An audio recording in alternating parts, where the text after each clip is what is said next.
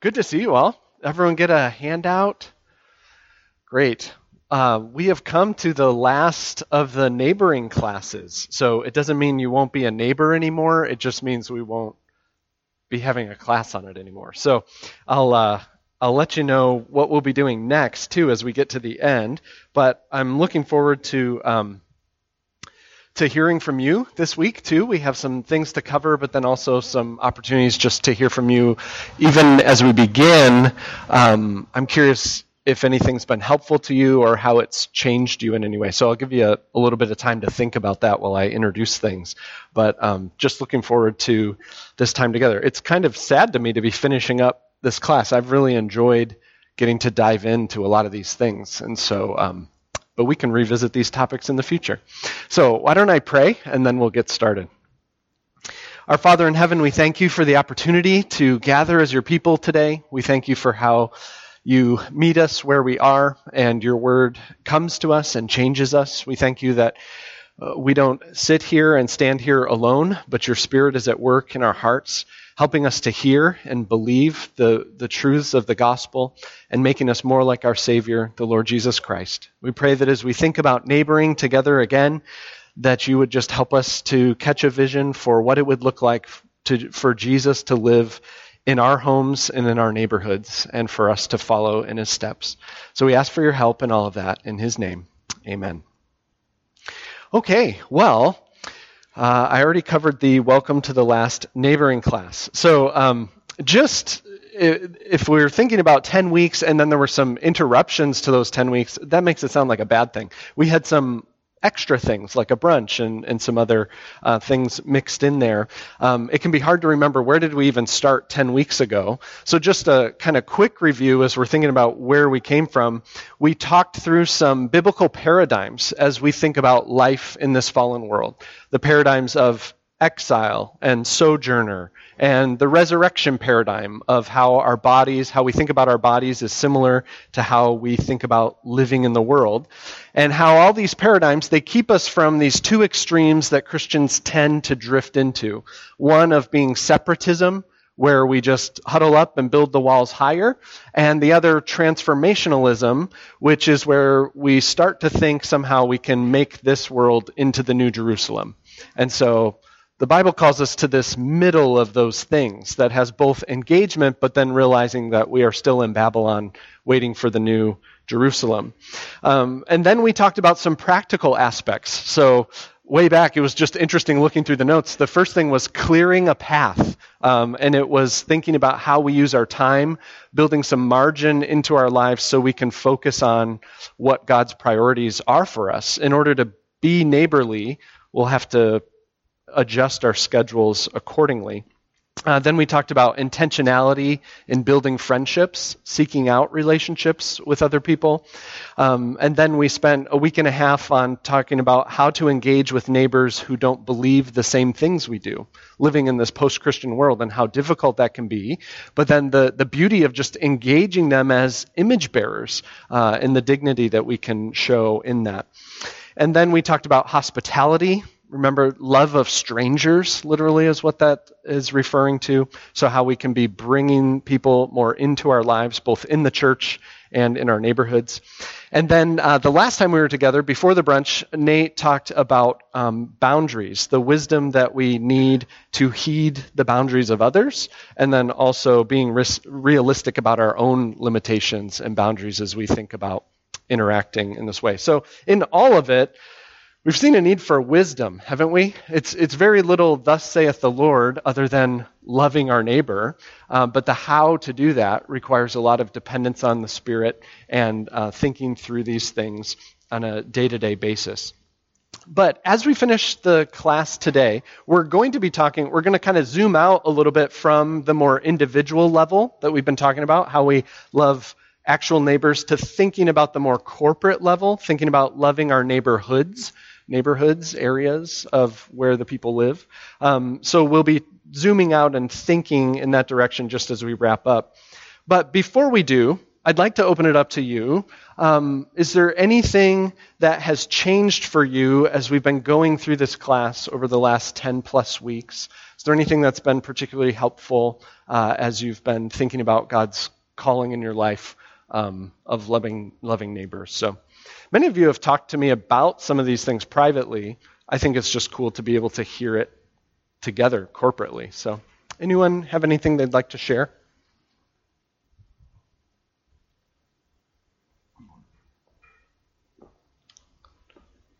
Yeah, Beth?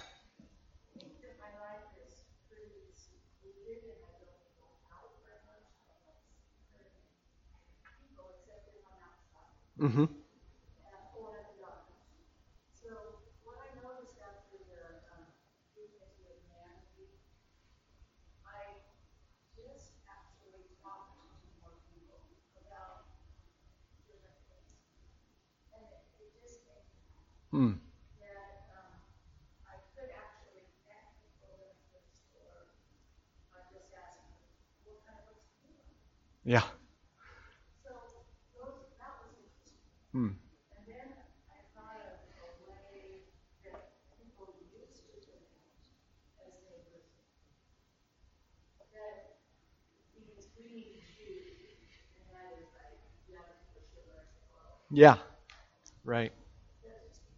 Yeah. No, those are great. Um, I apologize to those watching at home. This is a trickier part of it, but Beth had comments about just talking more in the outings that she's already in, and then also the the ways people used to connect of um, needing things from one another, and how that gets us into people's lives. Um, just two practical things, but it's amazing how it changes things, doesn't it?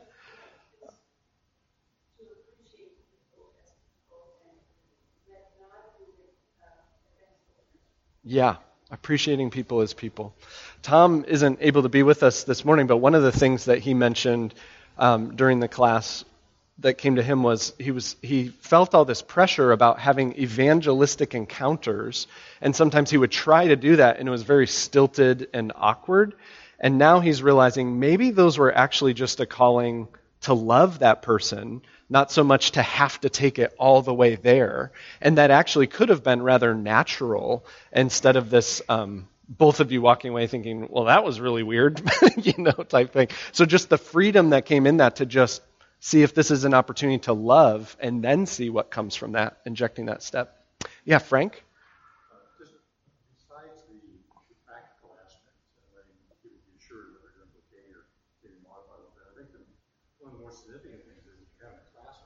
Mm. And it shows that it really is an emphasis. It is important. It is part of our biblical, scriptural walk of life. And that needs to be bolstered. Yeah. Over and over again. So I, I just appreciate the fact that there's a class specifically focused on this. Great. Well, thanks for the plug. Yeah. So Frank's glad there was a class on this. Yeah. So I feel weird repeating stuff. It's what we got to do. It's good. Um, no thanks. And then actually coming out of this class, we're already excited thinking about future classes to be able to dive in more to some topics uh, in particular that can be difficult to talk about or care about, or like how do we engage in those things. So um, that is a continued desire of the elders to work those into the Sunday school rotation for sure. Anyone else? Yeah, Vern, and then.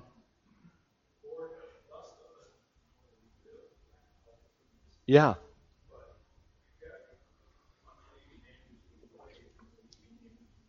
Okay. Hmm.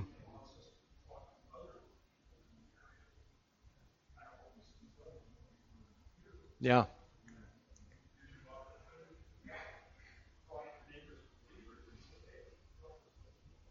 Right?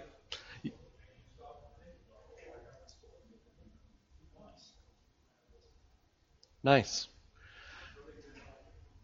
Yeah, the moving in and out gives fresh opportunities. Bringing other believers in, it could be a team approach, and you're not alone in the neighborhood. So, yeah, some some great things.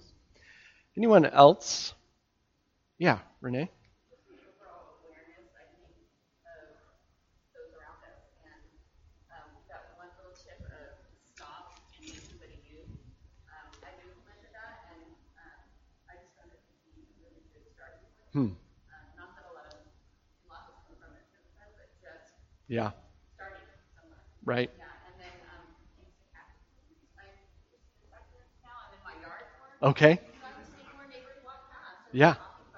you know, this thing and meeting and good. Right. That's great. Yeah, just uh, talking to people more, putting yourself out in the way of people in a good way. Succulents are very helpful in doing that, so that's that's a good thing. Good. Okay. Well, and we could um, continue to go on and on, but um, you can also just talk to one another about these things. That's one of the things that's been super edifying for me is people just, hey, this is something that happened in my life. Like I, I um, initiated this conversation, and let's see what the Lord wants to do. Um, those are great ways to build each other up and spur each other on as we're all called to this. So, good. Well, let's think about one more kind of um, aspect to have in our minds, and, and hopefully, what it, it sounds like what's happening in this class is what's happening for those of us who are teaching it as well. Is it's just opening our eyes to opportunities that maybe we've drifted from, maybe we never saw before, uh, and we always need kind of pulled back to those things. And so this is one more kind of category of opportunity that I, that I found really helpful and glad that we're able to cover together, and that is loving our neighborhoods. So um, we could begin by what do I mean by neighborhood? Um, basically, it's the group of people who live immediately around you. So you could think of not just your literal neighbors, but you make that circle a little bit bigger.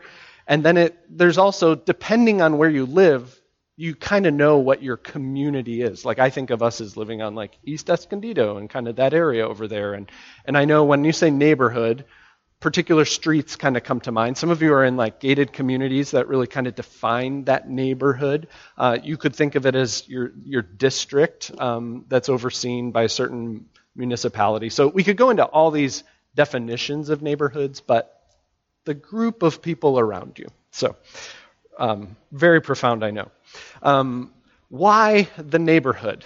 And there, there are several reasons for this, but, but here are just two to think about. Um, and they really tie to these two things. One is you can make a difference, and the other is people can know you when you do. And so being limited and personal. The first thing is the, the limitations that aren't there as much in um, our neighborhoods. So often we have a rather limited role in the big state or national problems that we think about, right? Most of what we see on the news are pretty big level problems. And we definitely, please don't hear me in this at all saying we don't have a role to play. We do have a role to play. We be informed and voting and um, civic engagement and awareness can be a whole class in and of itself. Um, but when we think on the um, neighboring level, it, it raises problems that we can actually do something about and do something about in a personal way, in a way that some of those bigger problems we feel much more disconnected from. Uh, so there are limitations with some of these bigger things of what our involvement can be. Second, the, the personal aspect. The people in Sacramento and Washington, D.C. probably do not know who you are. Um, and what they may know is Christians are opposed to this or Christians support this, and that is a good thing to know and be involved in. But that is far different than I know the Christian who's engaging with me about this issue. That relationship takes things to a very different level. And so at the neighborhood level, there are practical ways you can care and address issues, and you can see change happen in ways you may see a lot more slowly um, on a much bigger programmatic scale. And so I want us to just think about that for a moment. Do you um, ever feel helpless in making a difference with the big problems that are facing our nation and our state? I often feel helpless about that. There are, there's ways I'm informed, there's ways I'm voting on things, um, there are petitions we sign.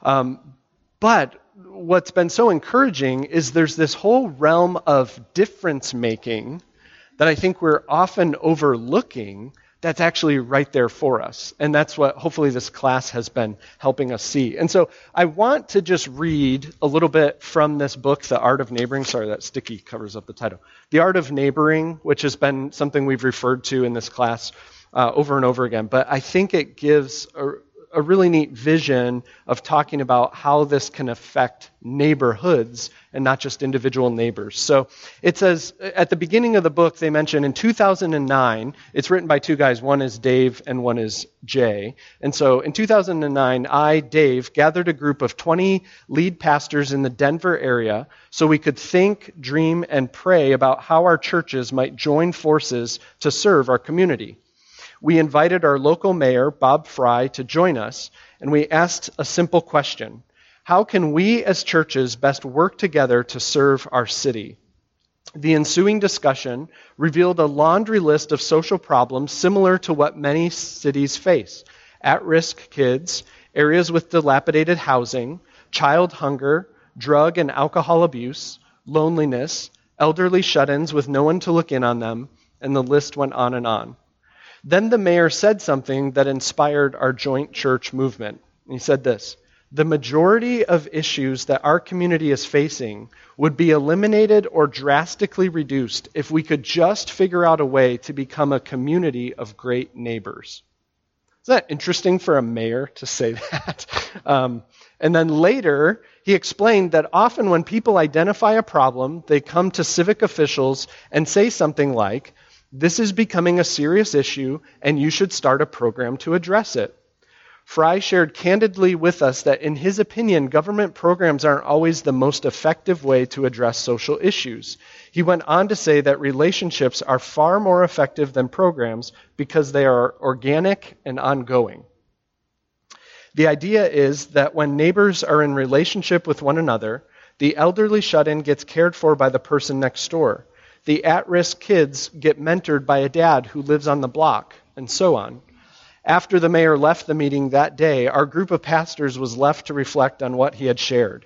I, Jay, can remember sitting there, and before I could think, I just blurted out, Am I the only one here who is just a little bit embarrassed? I mean, here we are asking the mayor how we can best serve the city, and he basically tells us that it would be great if we could just get our people to obey the second half of the Great Commandment. In a word, the mayor invited a room full of pastors to help their people actually obey Jesus. It's fascinating, isn't it?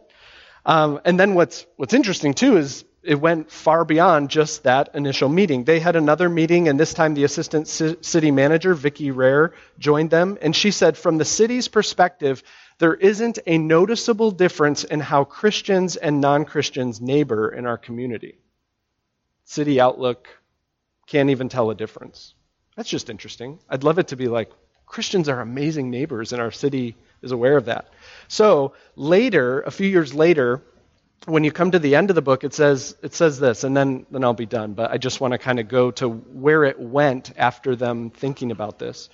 It says we are already seeing indications that good neighboring is changing our community for the better. We have received letters of encouragement from mayors, city managers, and police officers describing how this initiative is paying dividends.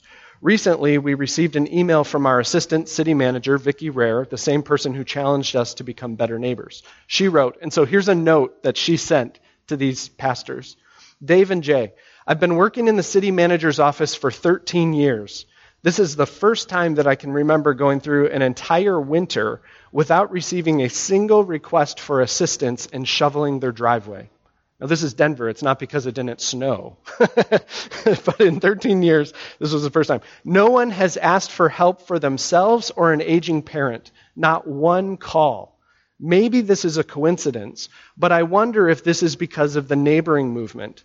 I guess there's no way to know for sure, but I thought you'd be encouraged. It's a pretty cool letter to get. Then they say it's difficult to quantify the results of good neighboring. What we do know is that when we get uh, people to know their neighbors, good things start happening. Real relationships are formed, and these relationships make a difference.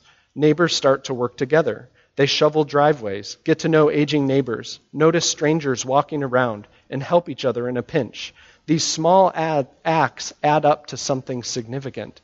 When Jesus was asked to pinpoint the most important commandment, he narrowed everything down to love God with your whole being and love your neighbor as yourself. He gave us a simple plan that, if every believer actually took it at face value, would change the world. do any of you have alarm bells going off that that sounds like the social gospel? You can be honest.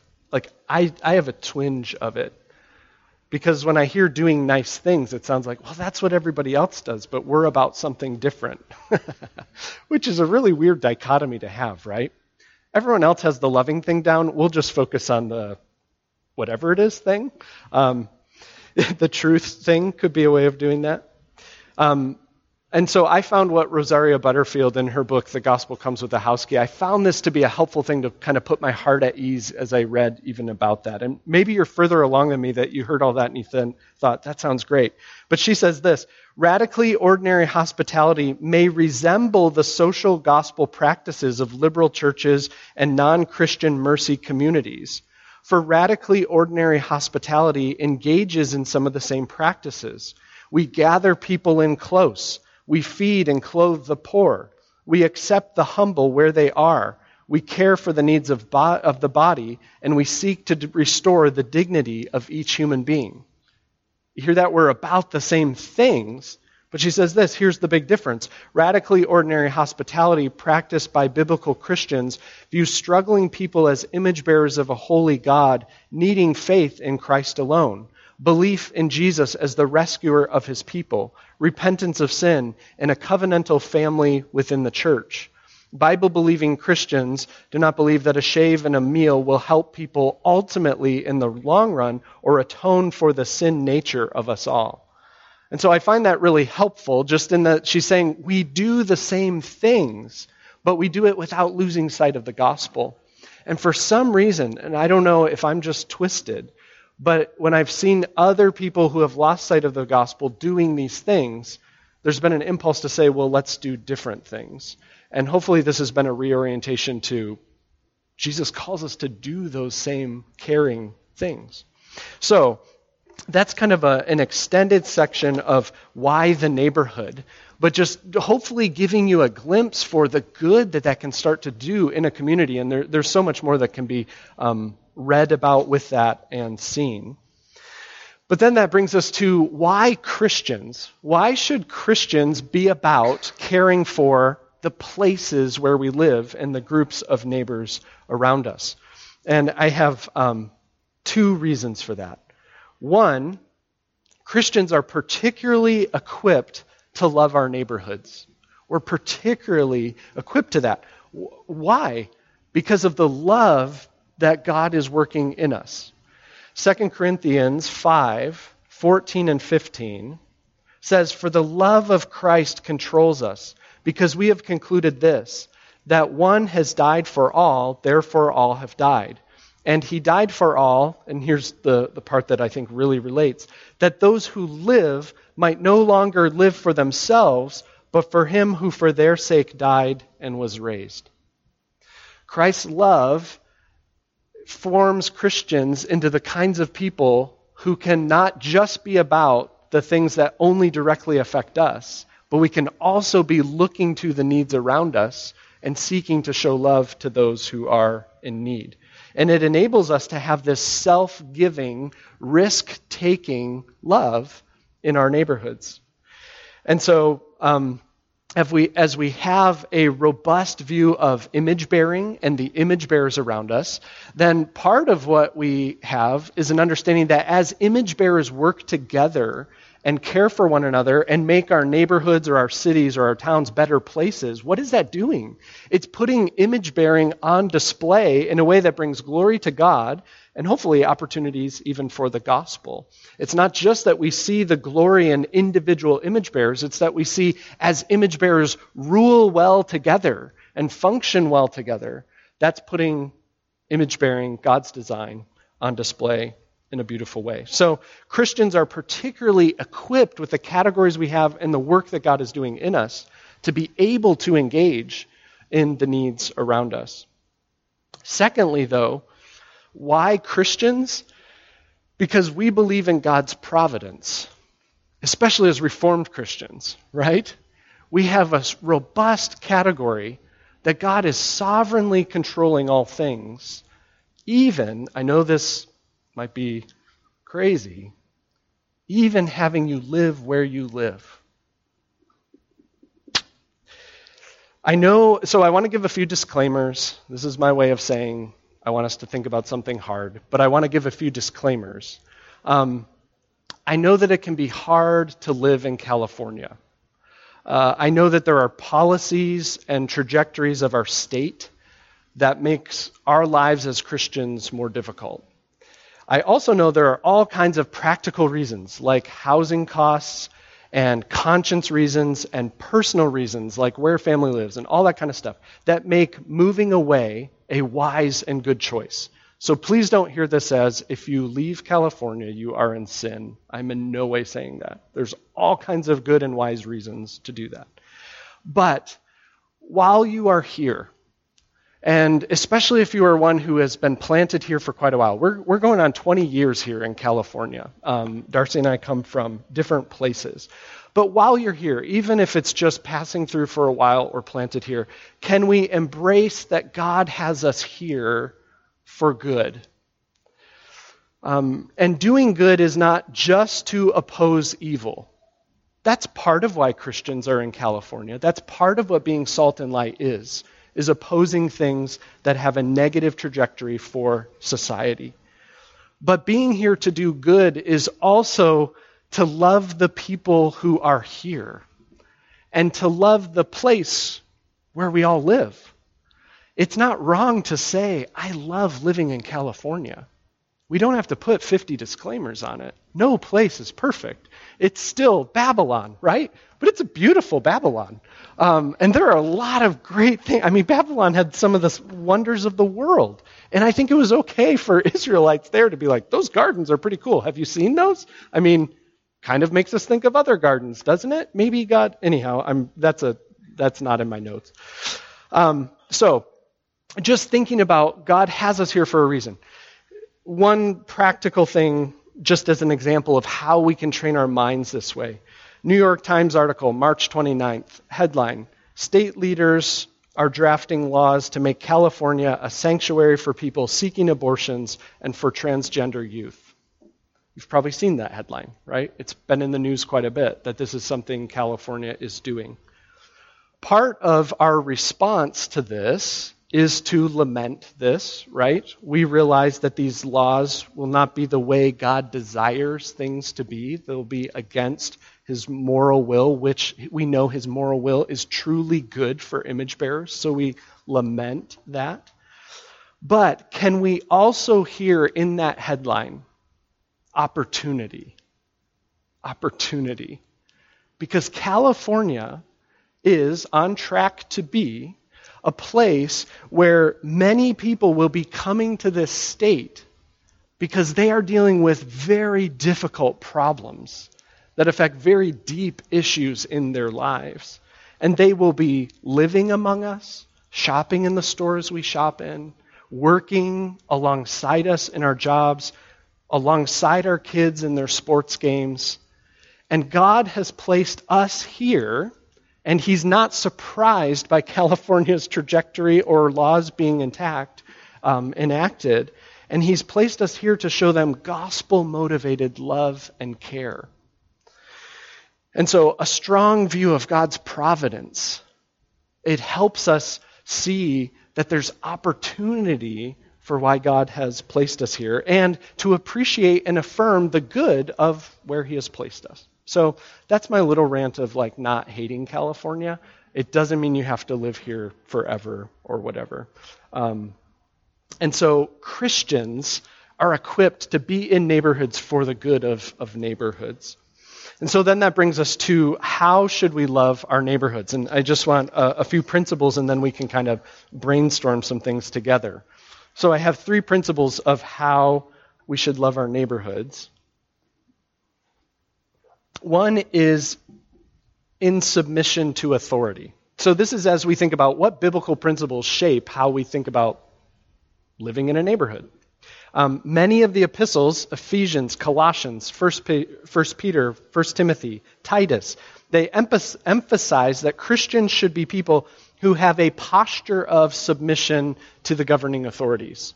That is harped on over and over again throughout Scripture. 1 Peter 2:13 Be subject for the Lord's sake to every human institution, whether it be to the emperor as supreme or to governors as sent by him to punish those who do evil and praise those who do good.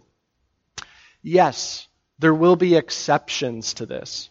And Christians have dialogued for generations of where is the line with civil disobedience, right? And we all have to wrestle through that. But that doesn't nullify the fact that Scripture's posture is that Christians are typically those who work within the system in a peaceable way in submission to governing authorities. So as we think about doing good for our neighborhood, part of what should immediately come to mind is within the systems and structures that are already in place.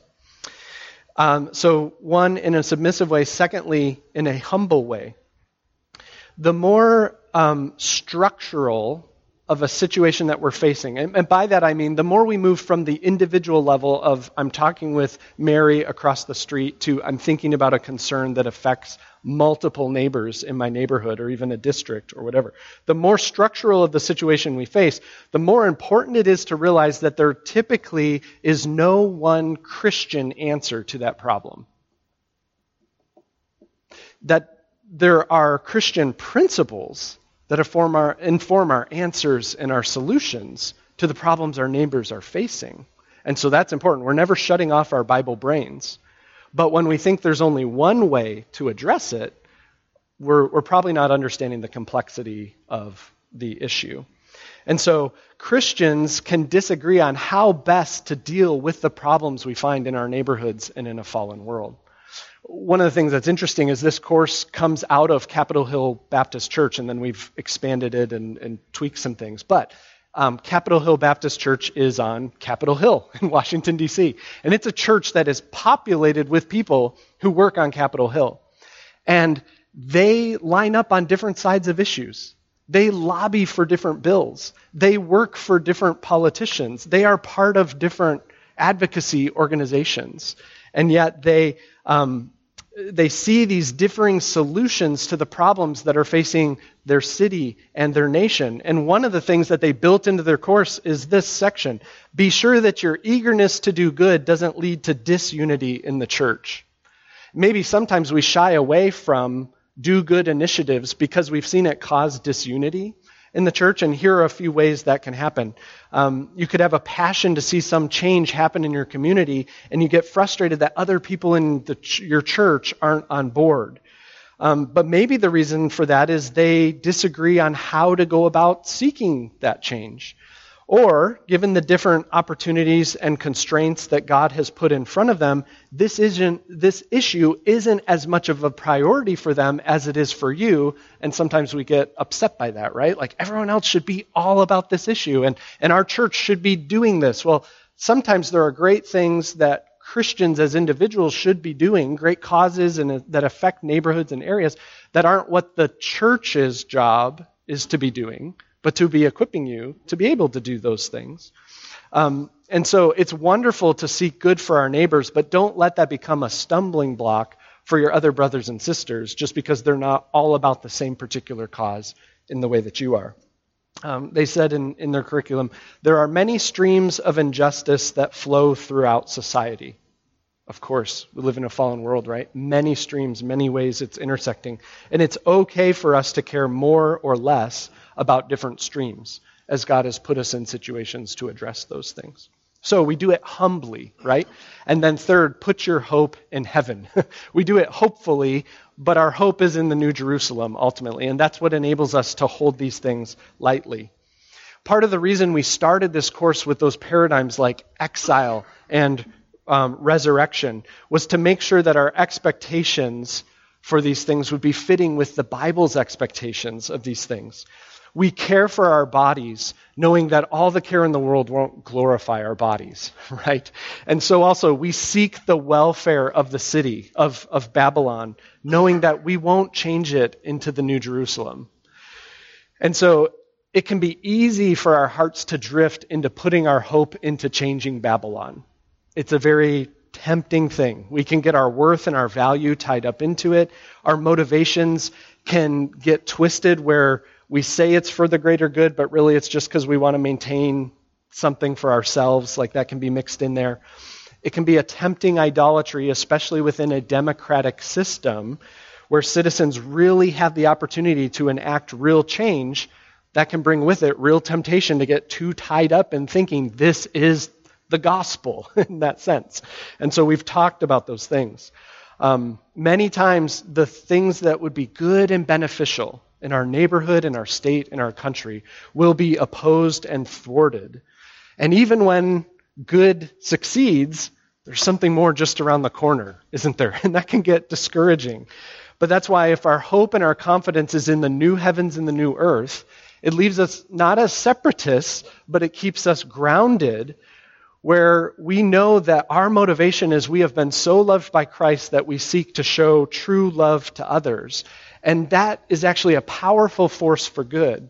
Because we as Christians, think about it, we as Christians are able to have this open handed, risk taking love that people who are bound up with this world as their only hope, they can't do it in the same way that we can.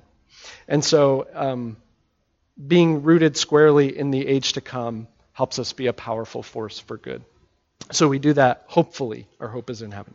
So, um, what could this look like? This is where I want to hear from you as well. I'll throw out a few things just to get us started. But as we think about caring for more than just our neighbors, but our neighborhoods, what could this look like? One way to answer this question is to ask a question what issues affect your neighbors. You see how, as you're getting to know them, you're going to start to know what's actually affecting them, and that may be different or the same as some of the biggest things that are on the news headlines. It may be much more smaller practical issues. So, what are their needs? Is it hard for them to connect to one another? Are they isolated and alone? Are there ways you could facilitate connection in your neighborhood. Um, so I have kind of a list here, but I feel like if I say it, then I take everything. So why don't we brainstorm together, and I'll let you know if I thought of anything you didn't. Hey, Mark. Good. I'm doing well. It's nice to see you. Um, so in our neighborhood, one thing that a few of us try to do is if we see something unusual happening. Yeah. So crime is a big, is a big issue, and Mhm. it's targeted communities in Escondido.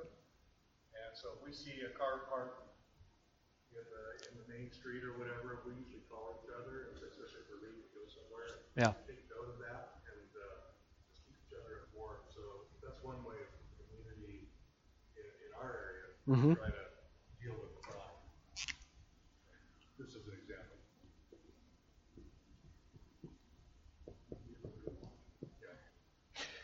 Yeah, actually practicing neighborhood watch, right? I see those signs sometimes and I, I chuckle sometimes because I'm like, I, I don't think anybody's watching. And then I vandalize things just to try it. No, not really. That's a joke. That's a joke. Young people. Anyhow, it's a joke. But Christians can watch out for each other, right? That's helpful. What are other needs that your neighbors might be facing that maybe we could help with? In our neighborhood, we have, uh, neighbors who go to the same school as the district. Yeah. Oftentimes there's, it could be, uh, we provide it today, today, we say a little bit, like, so that's just a natural that arises, or school fundraisers, like, oh, sometimes we plan to go to a fundraiser together. Yeah.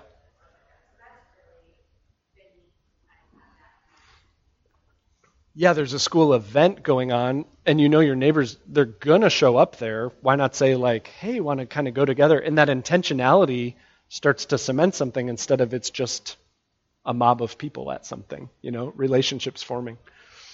Um, I, I, one of the ideas I read about in that book was um, they're in a neighborhood and a bunch, it's kind of similar thing.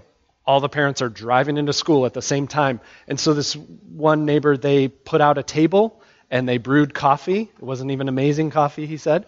And they just had it there for parents. And so parents started coming early a little bit, grabbing coffee, talking for a few minutes, and then they go drop their kids off at school and they're on with their day. And it's like, oh, wow.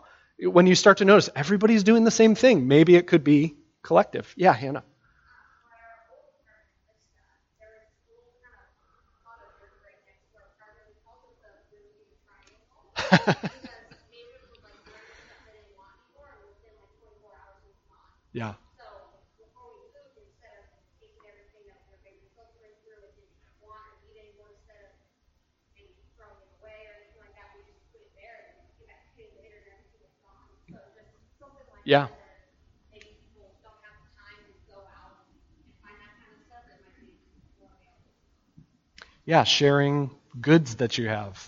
um, goods and stuff. We've our neighbors knocked on our door one time and they're like, "Hey, we're getting rid of these dressers. Would you guys want them? Like before we do something else with them?" And it's like, "Oh, you know we live here. That's cool." So yeah, Christina, and then Piper. Ukraine crisis kind of gives us new opportunities, and I just wanted to remind us that we don't always have to have all the things. I got a text, a group text from a neighbor last night at six thirty-eight saying, "Hey, I'm going to the airport to pick up this mom and two kids.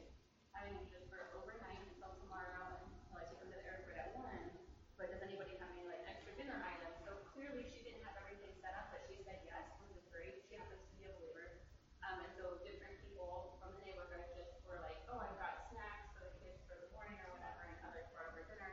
And then my phone's literally blowing up all morning with like 15 messages or so, and they're taking me over to Target and shopping for needs for them. Everybody was gonna kind of get like these toiletries and things, but realized they were like doubling up, and so it's just cool to see how everybody's coming together and Venmoing this one mom to support the needs of um, this family Yeah. for today and, and beyond. So that um, we can we can inspire others, whether you know, as we're in Christ, inspire other believers to serve, but then also engage our community and gather more resources. But we get to be the ones to share the love of Christ and we'll have the, um, the eternal perspective and, and effect that our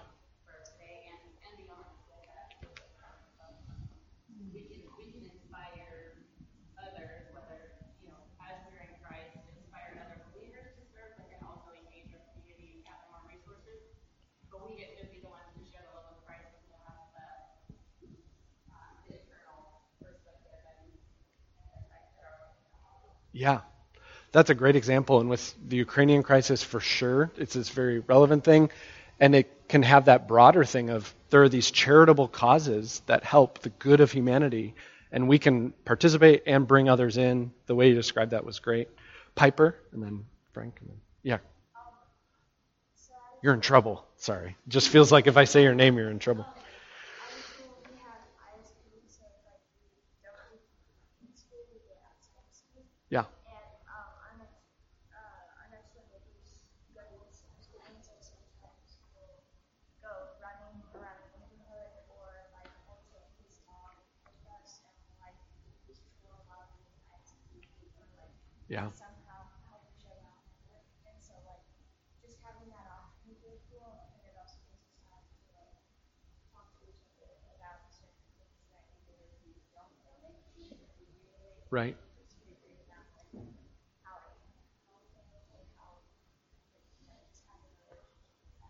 Yeah. So um, Piper was mentioning they have to fulfill PE credits for school, and so stuff you're already doing, like having to go for a run, inviting another neighbor kid to do that, or bring their dog along, or things like that. So um, again, it's that idea of what am I already doing that someone else has to do, and could I bring them into this? Um, it's really good. So thanks. And then Frank, and then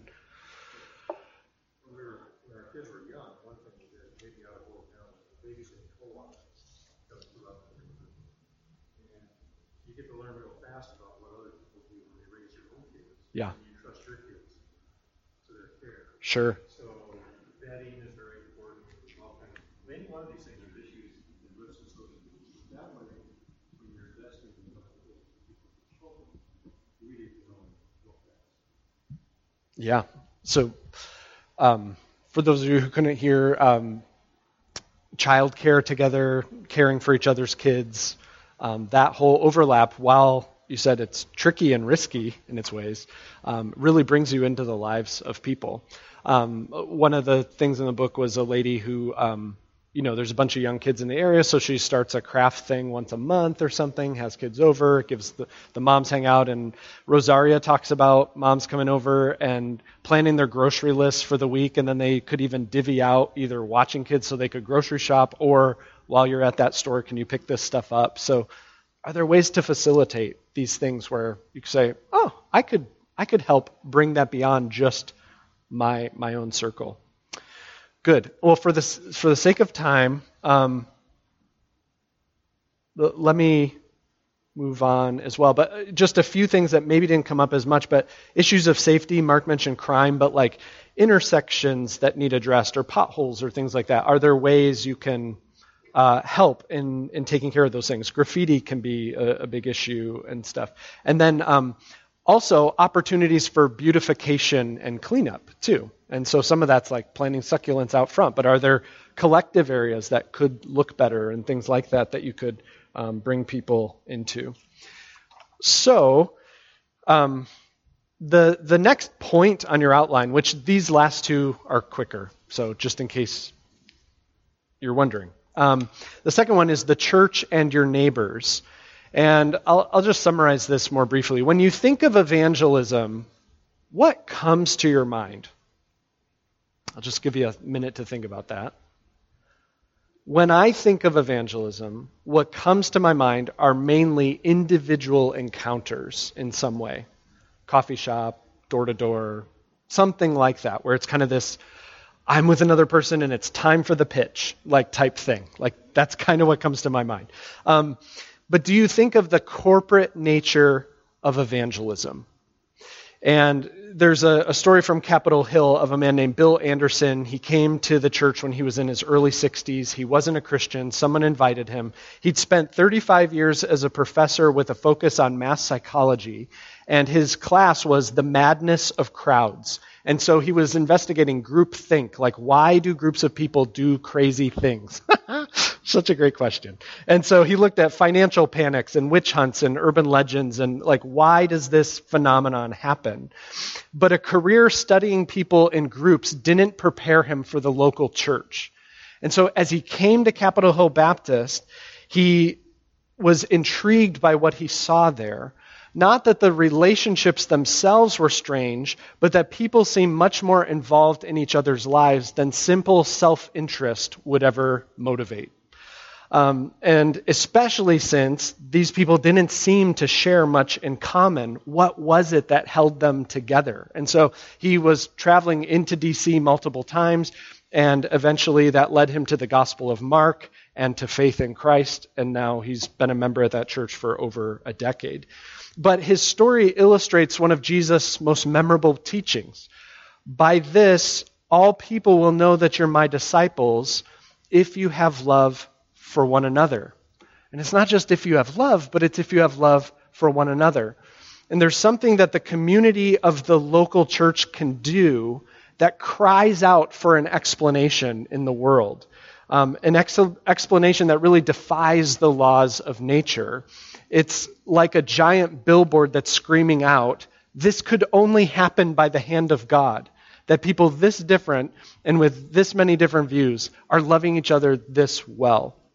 And so this means then that normally evangelism should be corporate in nature. So often we keep our um, Christian and non Christian worlds very separate. And doing that is like trying to dig a trench with a plastic shovel. Like, yes, that is a tool that could do that, but it's going to take you a long time. And then you lean back after spending a day just digging, and there's this giant backhoe behind you. Like, Eamon drove up with it, and he's just parked it there. And you're like, wow, why don't we use the backhoe? And, and that's just to illustrate digging in evangelism just by ourselves and just that one on one relationship is losing sight of this whole force for good that is there in the local church. Um, showing your non Christian friends the life of our church should be one of the most powerful witnesses to the power of the gospel. And so, mixing our social circles and bringing them in is something that um, has evangelistic power. And so, just a few suggestions with that that we've kind of talked about before, but one is just seeking ways to mix your social circles. Are there ways I could invite that overlaps happening. Another helpful habit can be just introducing your Christian friends to your non Christian neighbors as you guys run into each other, as you meet up in the store or whatever it might be. Just, oh, this is a person um, from my church. And what it does is it helps them to see there are other people who think about these things and attend this church. And then um, also, looking for ways to bring GBC people into the normal activities of your life. like if you're going to your kid's baseball game and you bring a GBC person along and you're sitting there and you're talking and then you get to introduce them to other people that you've been getting to know on your child's team and it's just overlapping and it's bringing a corporate nature into evangelism. So um, that's somewhat of what we've talked about a little bit before, so I'll kind of leave it at that. And then the final point is the church as neighbor. The church as neighbor, just thinking about this category.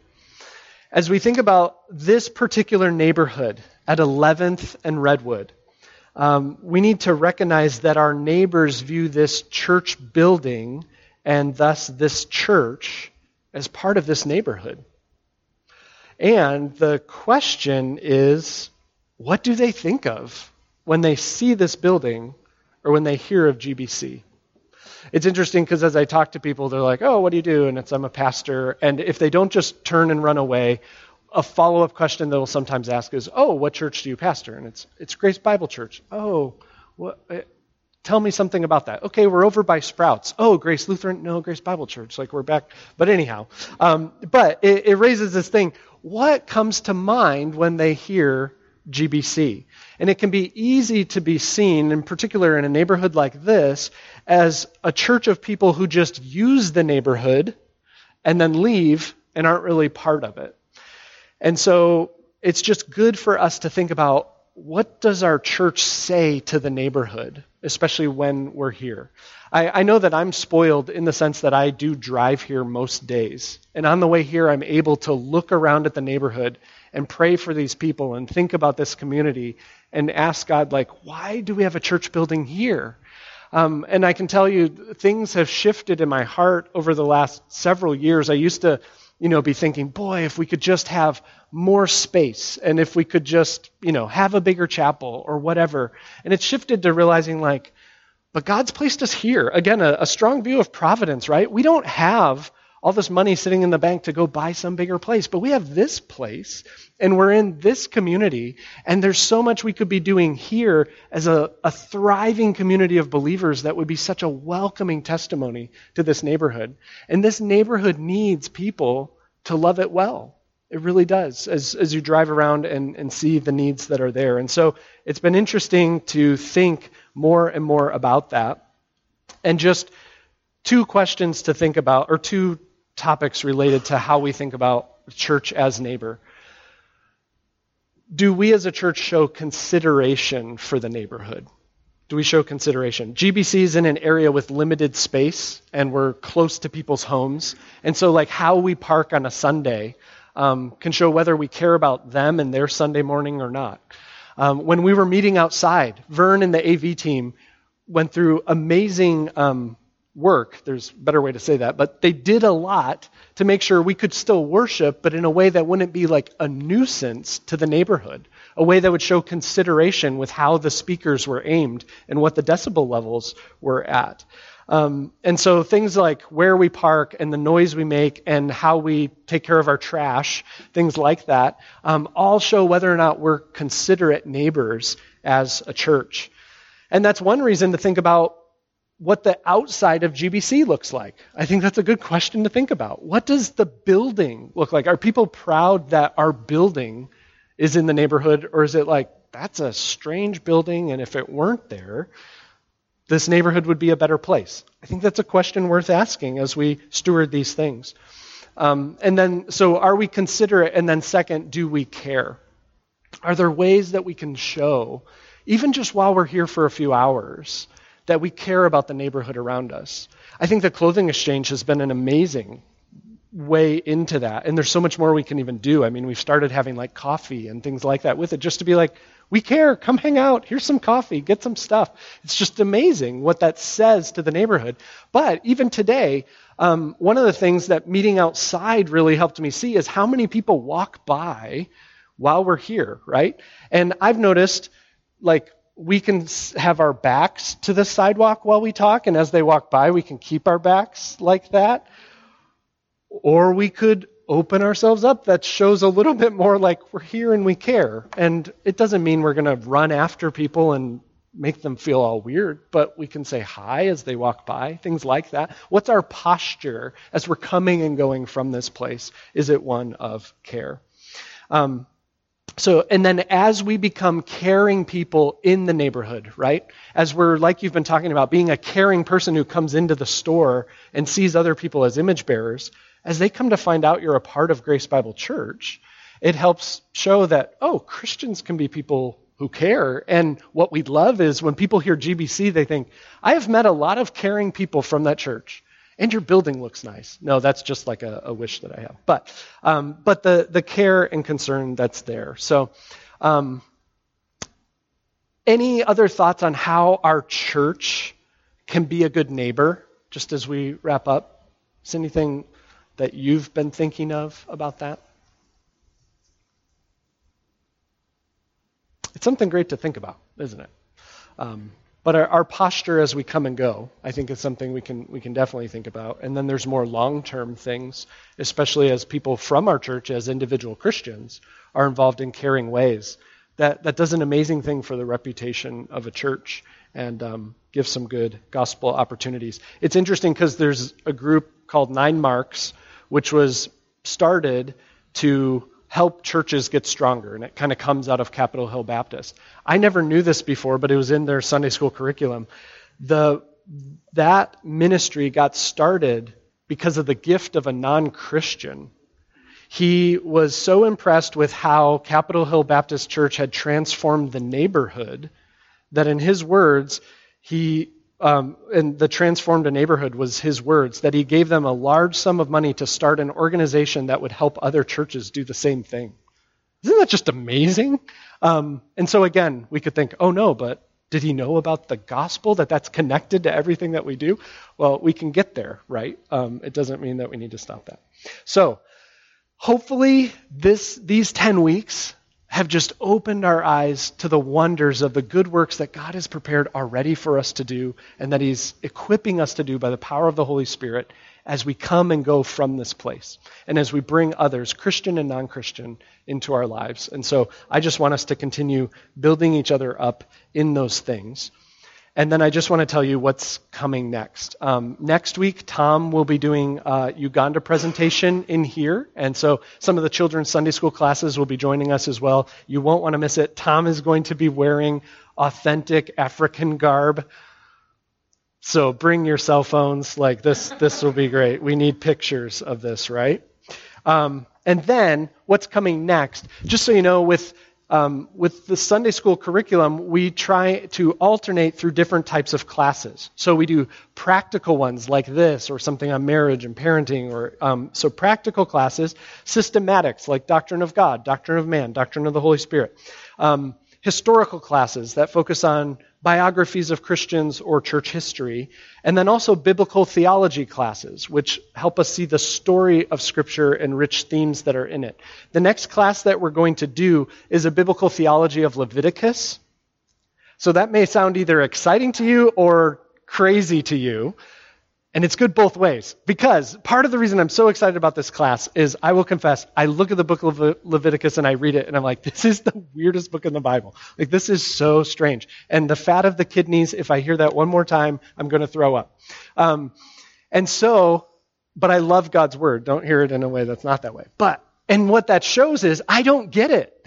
I don't get what's going on in Leviticus.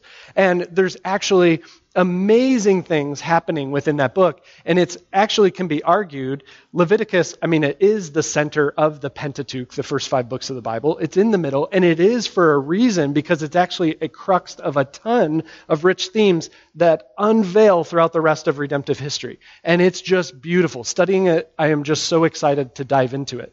And just um, so you know, there's this book, Who Shall Ascend the Mountain of the Lord, a biblical theology of the book of Leviticus. It's by Michael Morales. And this whole book, um, we're going to be boiling that down and unpacking it, but it's just beautiful. If you want to get it and be reading along, you're welcome to do that. But just kind of distilling some of those themes, I know will be good for your soul. Um, and it will help when you read through Leviticus, but then it helps as you see the rest of Scripture as well, because the themes that are there of dwelling with God in His holy presence is the story of Scripture. And Leviticus unpacks that in profound ways. Um, so, looking forward to that. Um, good. Let me close in prayer. Father, thank you for this time together. We acknowledge that we're overwhelmed with the opportunities before us, but we're so grateful that we reach out um, as those who are loved and welcomed and empowered by you, and that you have a plan and you know exactly why you've placed us where you've placed us.